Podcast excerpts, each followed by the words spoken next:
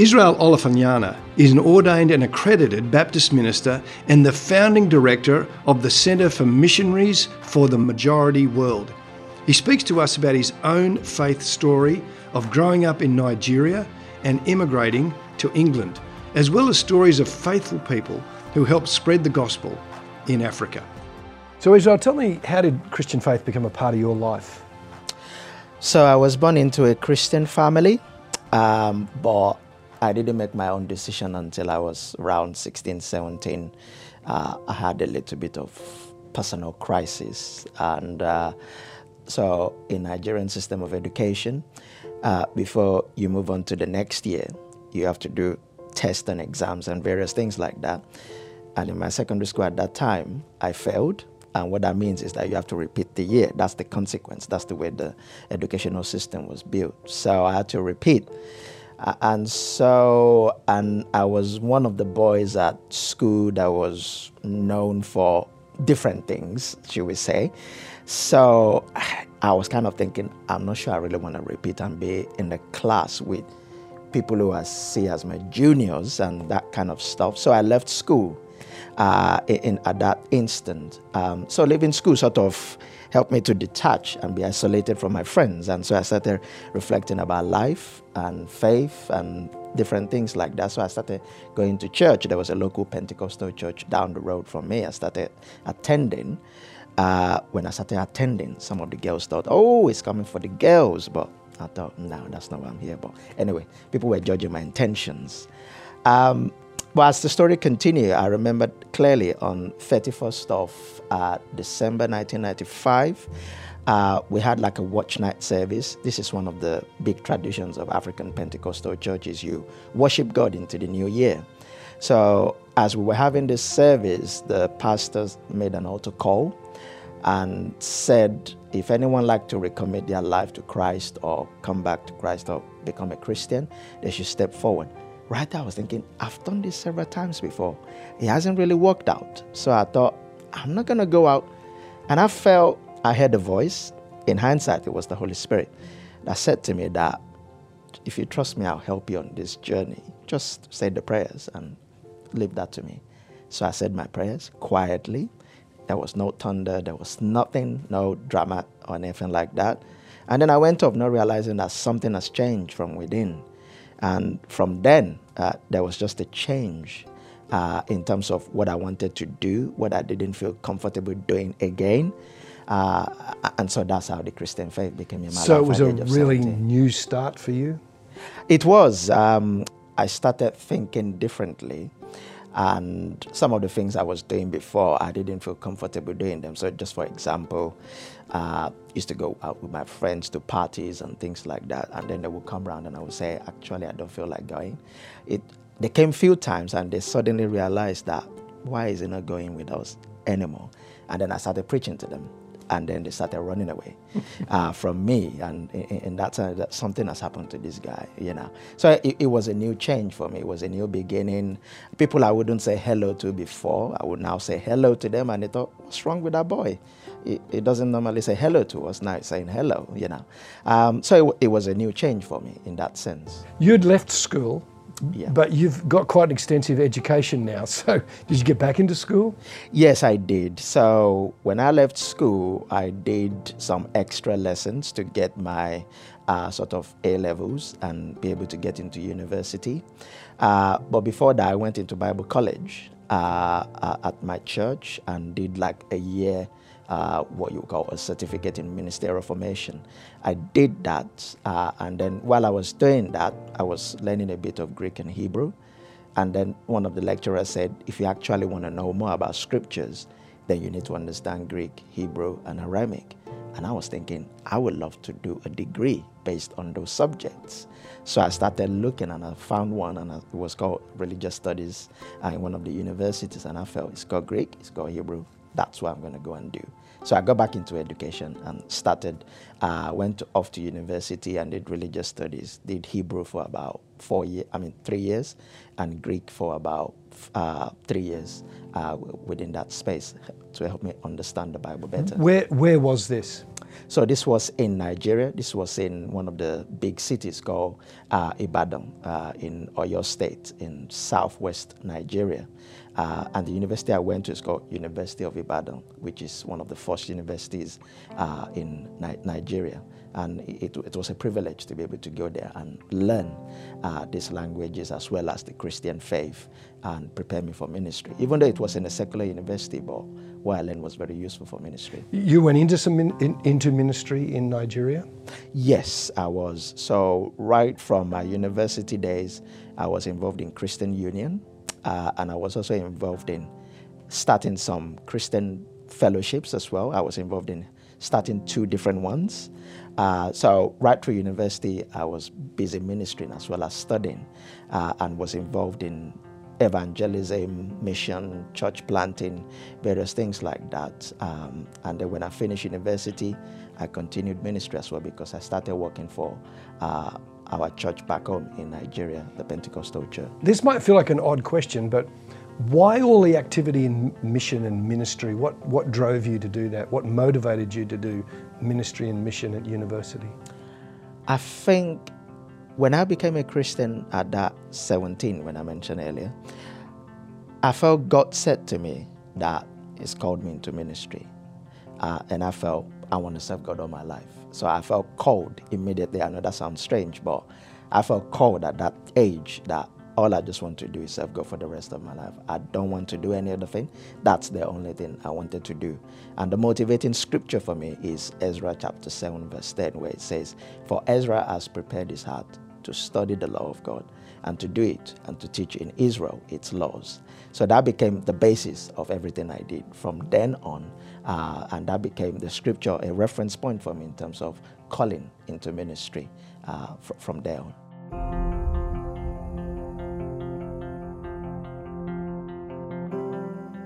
We're talking here in London. How did you get from Nigeria to London? That's a good question. So, as I was ministering in Nigeria and working uh, in the church as one of the sort of assistant pastors, I was thinking I would like to do that alongside helping with the Bible translation agency because of my knowledge of Greek and Hebrew. So I was looking to work with the Nigerian Bible Translation Trust, which is based in central Nigeria. But then the opportunity came to further my theological education in the UK to do a master's degree in theology. And so I started thinking, okay, so what's God saying here? And then our church, my pastor said, well, if I go, that they would like me to plant a church. And so I felt, well, this sounds great to me. So I opted for the option of coming to the UK uh, as a missionary to help plant the church. Uh, so that's why I came to study and to plant the church in the UK. What was it like going from Nigeria to here in London? It was a big culture shock um, because there is the, I'm coming from a Pentecostal background. And when I came to the UK, I didn't plant that church. I decided to go into a completely different denomination, a Baptist church, which was a white British Baptist church, very different from an African Nigerian Pentecostal church. So, one of the culture shocks I had was, of course, we are in an African Pentecostal. When people are singing and praising God, it's like you can blow off the roof and people dancing and everything. But from this Baptist church, everything was singing hymns in a reflective style, very different. Not so much roof blowing. No, no, no. very quiet, very modest. And also, in terms of uh, going around uh, in Nigeria, I can talk to people on the public transport. But I found out in London that is a strange thing to do uh, because people look at it, it's like no one wants to really talk to it, and, another person. So I find a, a big of culture shock and challenge uh, in that sense because I started talking to anyone on the public transport. And I kind of thought this guy must be mad. He doesn't understand the code. But I didn't know until my sister told me, oh no, you don't do that. You don't talk to people on the public transport. It's just not something you do. No one says it, but it's just a code. No one does it. You, you're a bit unique because weren't you a Nigerian pastor in a like a white Baptist church? Yes, I think so. I started ministering in this church, became the youth minister, and then later became student pastor, co-pastor uh, in that sort of order. When I became the minister in this church in 2007, I didn't realize it was a pioneering role. I realized that I became the first African minister uh, within its 100 years history. And, and, so it was kind of like, oh, wow, this is, I didn't know I was making history in that sense. And then I realized that there were others who were doing it or who have done it before me. And then it was kind of an eye opener that God must be doing something new here, something different here.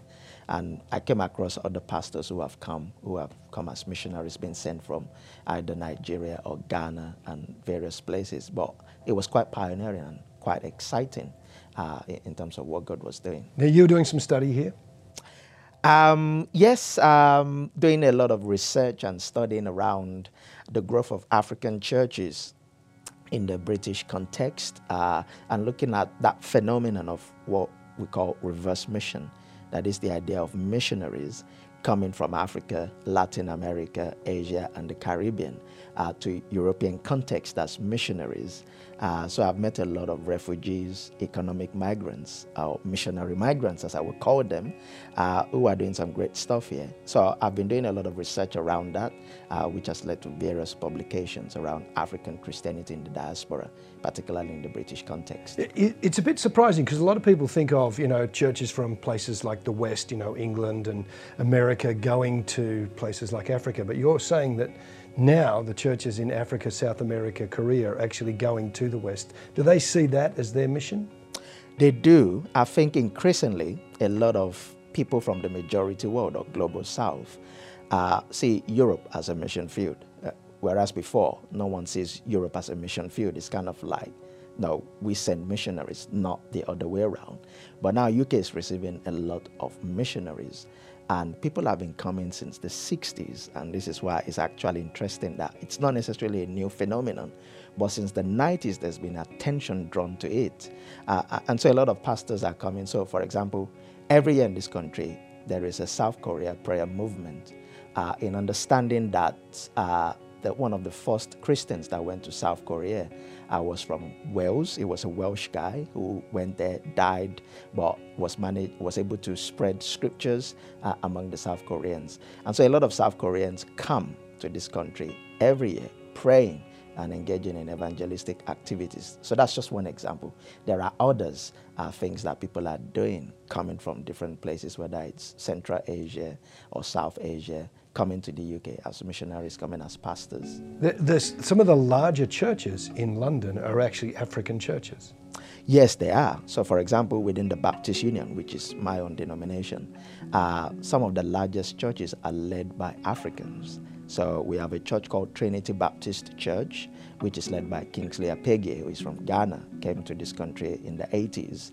Uh, his church is seen as one of the largest.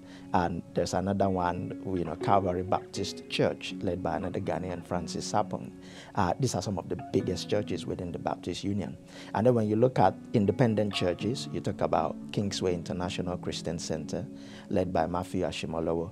Again, I think in the 90s, it was regarded as one of the largest churches in Western Europe. Uh, now they have a 12 acre land which they have bought recently where they call it Prayer City, uh, you know, where they do all sorts of various things. So the largest churches are being led by Africans uh, at the moment, which is quite exciting uh, in a lot of ways. Going back to, to Africa, Tell me about your understanding of how the church grew in Africa, because if you go back to the uh, 17th, 18th century, there wasn't a lot going on there. But in the last hundred years, a, a, a growth has taken off in, say, a place, your own country like Nigeria. Tell us about the growth of the church in Nigeria in the last hundred years. I think the growth in Africa, particularly West Africa, can be sort of traced back to some prayer movements after the first or during the First World War, uh, there was uh, a worldwide influenza epidemic breakout. And so, as this was going, a lot of people were dying uh, in different parts of Africa. There was some group of Christians who started gathering together to pray uh, around 1918, thereabout. And as they started to pray, people were getting healed. And as these healing uh, meetings were taking place, uh, the gospel started spreading, and these people came together and formed their own churches. Uh, uh, and so that's how some of the church growth started, uh, because this prayer movement uh, metamorphosed and became churches, and today they are denominations spread across Africa and other places. So prayer and renewal is a key factor in the growth of sort of African Christianity. The other factor that led to uh, the growth of African Christianity is the sort of making Christianity relevant to the African culture. Uh, and you have some key people who made that happen that Christianity, because when Christianity was introduced, it was introduced in Victorian style. Uh, because, of course, uh, the British missionaries who came, uh, you become a Christian, but you, you also become a Victorian person in that sense. But there were a lot of African church leaders who started critiquing and questioning that and say, if Christianity is going to be for us, it's got to have to be African Christianity as opposed to something introduced by you know an, an outsider. So as that was going, that was helping Christianity to be indigenized among Africans, and people began to use local drums, using their language in worship, uh, accessibility. You start having indigenous prophets and pastors emerging, local leaders, and that really helped uh, Christianity to really grow across Africa.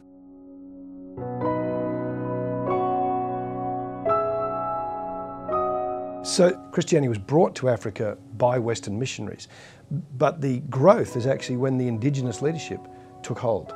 Yes, that was when the growth actually happened, uh, because the story goes this way, uh, and this is definitely based in historical books on African Christianity. When slaves were being returned to Sierra Leone, uh, Freetown, and Liberia, some of the mission agencies were based in those places. The returning slaves start going back to their various countries Nigeria, uh, Ghana, Togo. But as they get to their countries, they realize that because these uh, returning slaves are now Christians, and they realize that their brothers and sisters or their people are not Christians. So they had a Macedonian call to Liberia and to Sierra Leone and ask for the missionaries to come and help. But it was these returning slaves who were Christians who started spreading the gospel and asking for more help.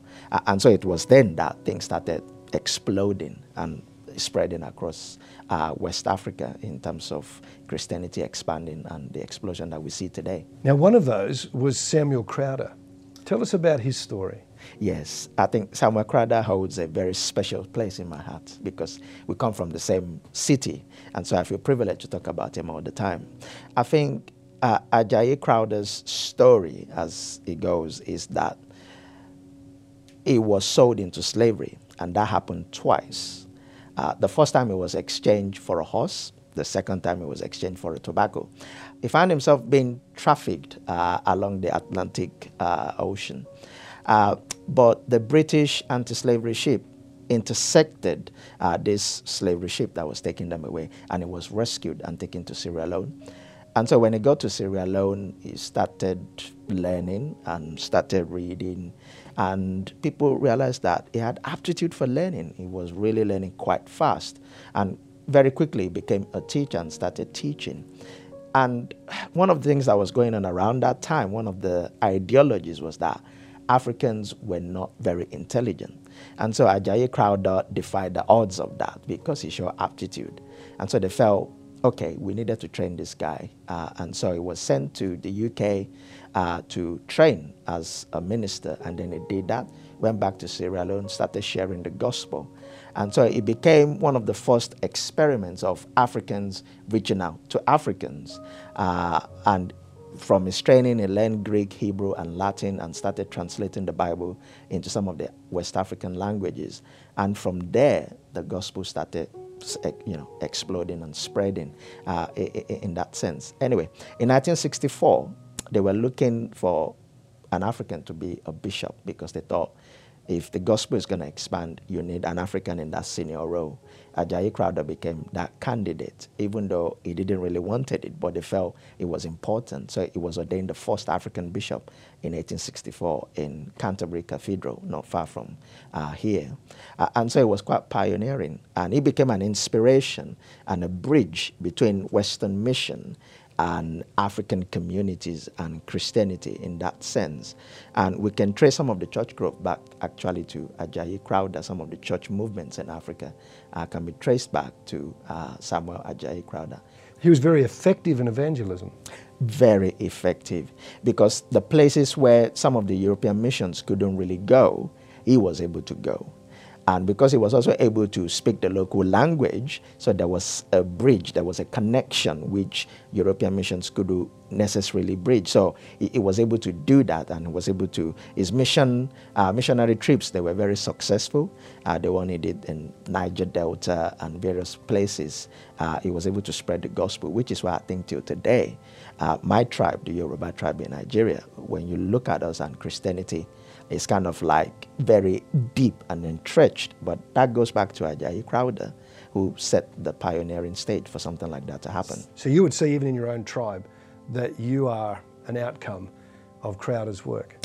Yes, yes, because uh, when you look at the big churches, uh, you know, uh, in Nigeria, a lot of them goes back to that region where Ajayi Crowther ministered. There's a lot of big churches in Nigeria, which is spreading across different places. That's a wonderful picture of that. Um, uh, that relationship between him being supported and trained and then released into ministry. But there are, there are other stories like Mary Slessor, and she, she had quite an influence as well. Yes, I think one of the fascinating about the story of Mary Slessor is this. I think a lot of people might not know this, that apart from helping to stop the killing of twins, which is obviously what she's known for. Another thing she's known for, which a lot of people won't know, is this that there was a young man he came across called Daniel Ekarte in Calabar, Nigeria. Daniel was sort of trained under Mary Slessor. And later, Daniel came to Liverpool to be a missionary. And Daniel Ekarte started a church in Liverpool in 1931. And that church is a very significant church because it's like one of your first set of African churches uh, in diaspora uh, in, in, that sense. Uh, Daniel learned a lot from uh, Mary Slessor. And, and I think even there was a connection that she made for Daniel with the some of the Scottish churches, because when Daniel started the church, on his board of trustees was the Presbyterian Church and uh, the Catholic Church and the Church of Scotland. Some of the people were involved in that, but that can be traced back to Mary Slessor. So here's a good example of a reverse mission story. Mary Slessor in Nigeria, Daniel Ekarte back in the UK. Uh, in that sense, so that, that you know that story makes Mary Slessor a very pioneering person in that respect. Another leader was Benson. Yes, Benson Idahosa. Um, again, is another pioneer uh, in Nigeria in West Africa. Uh, Benson Idahosa has a remarkable story. Uh, when he was born, he was born very sick. His dad actually said to the mom, That boy is too sick, go and throw him in the bin. And so the mom actually did and threw him in the bin. And but she heard the boy crying and couldn't resist. So of course she picked him back and the dad sent him out. But anyway, the short story is that he grew up, he became a Christian, and through Idahosa, what we know as the Word of Faith movement. Uh, he was the pioneer of the Word of Faith movement in Nigeria uh, because he started evangelizing and started talking about faith uh, from around the 1950s, first with the Assemblies of God in Nigeria, and then later he started his own independent church. Uh, Benson Idahosa was trained in a Bible college in the United States, uh, started by Gordon Lindsay, who is one of the Word of Faith pioneers in the States. And, and later, Benson Idahosa became good friends with T.L. Osborn, Oral Roberts, uh, all these pioneers of faith in the States. Uh, but it became a bridge between uh, American Christianity and West African Christianity. That can be traced back to Benson Idahosa. It was the rallying point uh, in that particular uh, connection. Today, you can't talk about Word of Faith movement in Africa without talking about Benson Idahosa. He was a pioneer in that. If we went to one of Benson and Idahosa's meetings, what would they be like? Wow, they are Pentecostals, definitely. They will be singing and jumping and excited. Uh, Just like an sense. English Baptist. Oh no, no, no, no! Very different, very, very different. There will be a lot of excitement. I mean, his churches are still available. Are they still around in Nigeria? Uh, you know, uh, Church of God Mission International, and I think they have branches across uh, the globe as well. Uh, so yeah, it, the churches are still around. What, what are some of the key traits of the African churches as they're growing? There is something about African spirituality uh, which doesn't lend itself to enlightenment thinking, which doesn't lend itself to too much doubt and speculation and cynicism. So there is something about the spiritual world and the awareness of that uh, and, the, and the understanding that the spiritual controls the physical. So a lot of African Christians will use that kind of expression. And so what that means is that when you have a problem, for example, you don't think of going to the doctors first. You don't think of the government solving your problem. The first point of contact is God. You pray, uh, you fast, you seek God. Now, when you have that kind of spirituality, the, it, it, creates an atmosphere of faith that grows, that trusts God uh, in the midst of any opposition. Uh, and I think that's one of the key marks of African Christianity. It is deeply spiritual, uh, it is based on faith uh, even in the midst of adversity. Whether there is food on the table or not, you continue to serve God. Uh, you don't doubt His existence because there is no food, because you trust that, yes, one day God is going to provide. So you live in hope. Uh, and so that keeps people going. And I think that's one of the key marks of um, African uh, Christianity. Another thing is that it's very practical. Uh, even though we have a lot of African theologians. But African Christianity is very, very practical uh, in the sense that it's geared towards uh, helping people, it's geared towards meeting people's needs, meeting people exactly where they are uh, in, in, that sense. Uh, and so, because of that, I think is a key mark of African Christianity that it's very practical. So, the African church now is, in terms of numbers, is a massive church, and there's you've said there's the reverse mission. How do you see here in London, with the work you're doing, how do you see that the African church is having an influence on the global church? I think it's having an influence because when you look at the churches in the UK, is in decline. I've just come back from a conference, uh, a Baptist conference, where we were looking at the numbers, uh, looking at our churches in London, and the rate of decline is serious. You have churches that are closing down, uh, you have churches that are dying, uh, you have churches that have been converted to residential building. Even some, may I say, has been changed to a mosque or uh, some community center. Uh, and so we have an atmosphere of decline. Of course, that's not the general picture in the UK, but you know, there's a lot of that going on at the moment. And then you look on the other side of the Atlantic, there is this continent where Christianity is growing. Whether you look in the north, east, south, west, central, it's growing, it's booming.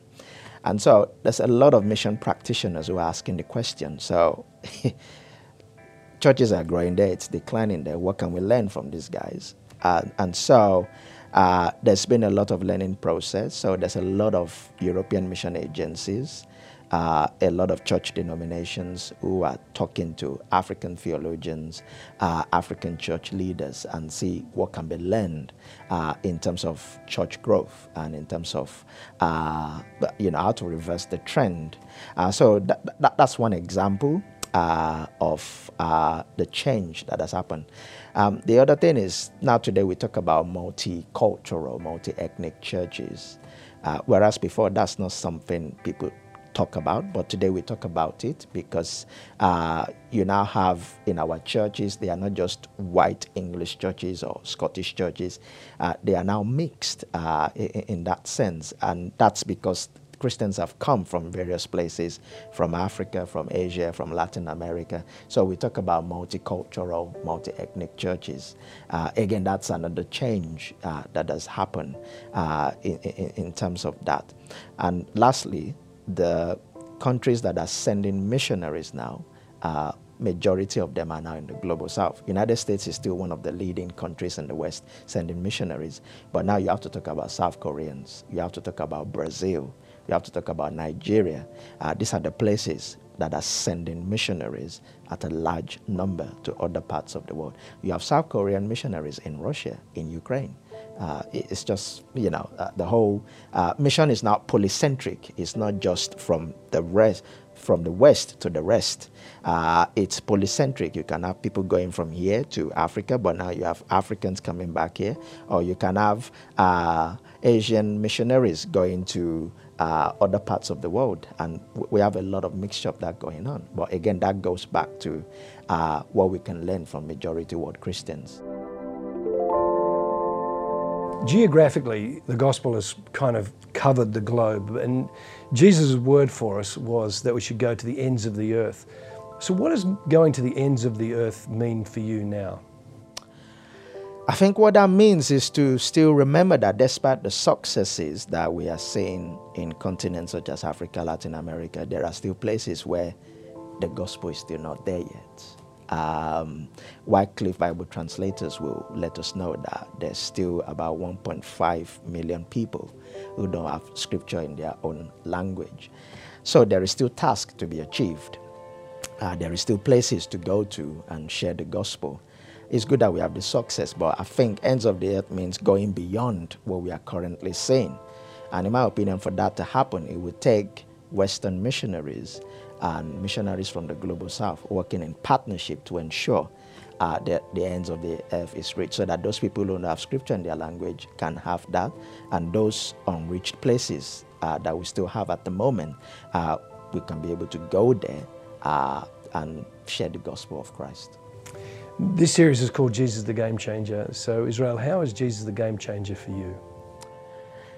I think Jesus is the game changer because when I look through church history, you see the life of someone like Paul, who persecuted the church, changed, uh, and became uh, a missionary who wrote half of the New Testament. That's Jesus, the game changer. Only Jesus can do that. You see someone like Augustine, who wrestled with sin uh, and then later he found grace. And today we talk about Augustine, one of the church fathers. That is Jesus, the game changer. You look at Martin Luther, uh, who talk about Reformation and with other reformers in Europe. Uh, you look at uh, what happened to him before and then how his life changed. Again, that's Jesus, the game changer. You look at Samuel Ajayi Crowther, Mary Slessor, uh, Hannah Kilham, who translated scriptures in West Africa, uh, Daniel Ekarte, who was influenced by Mary Slessor, and the list goes on.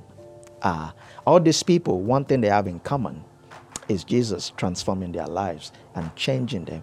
But each individual became a pioneer that affected history, that affected a segment of society that we still talk about today and still write about. And so, in that sense, when you look at it, the commonality is that Jesus transformed their lives and turned them from either an ex slave, someone who was broken, someone who people have forgotten about, uh, or someone who was thrown in the dust bin, who later became a pioneer of Pentecostalism in Nigeria. Only Jesus can do something like that. And so he's the game changer.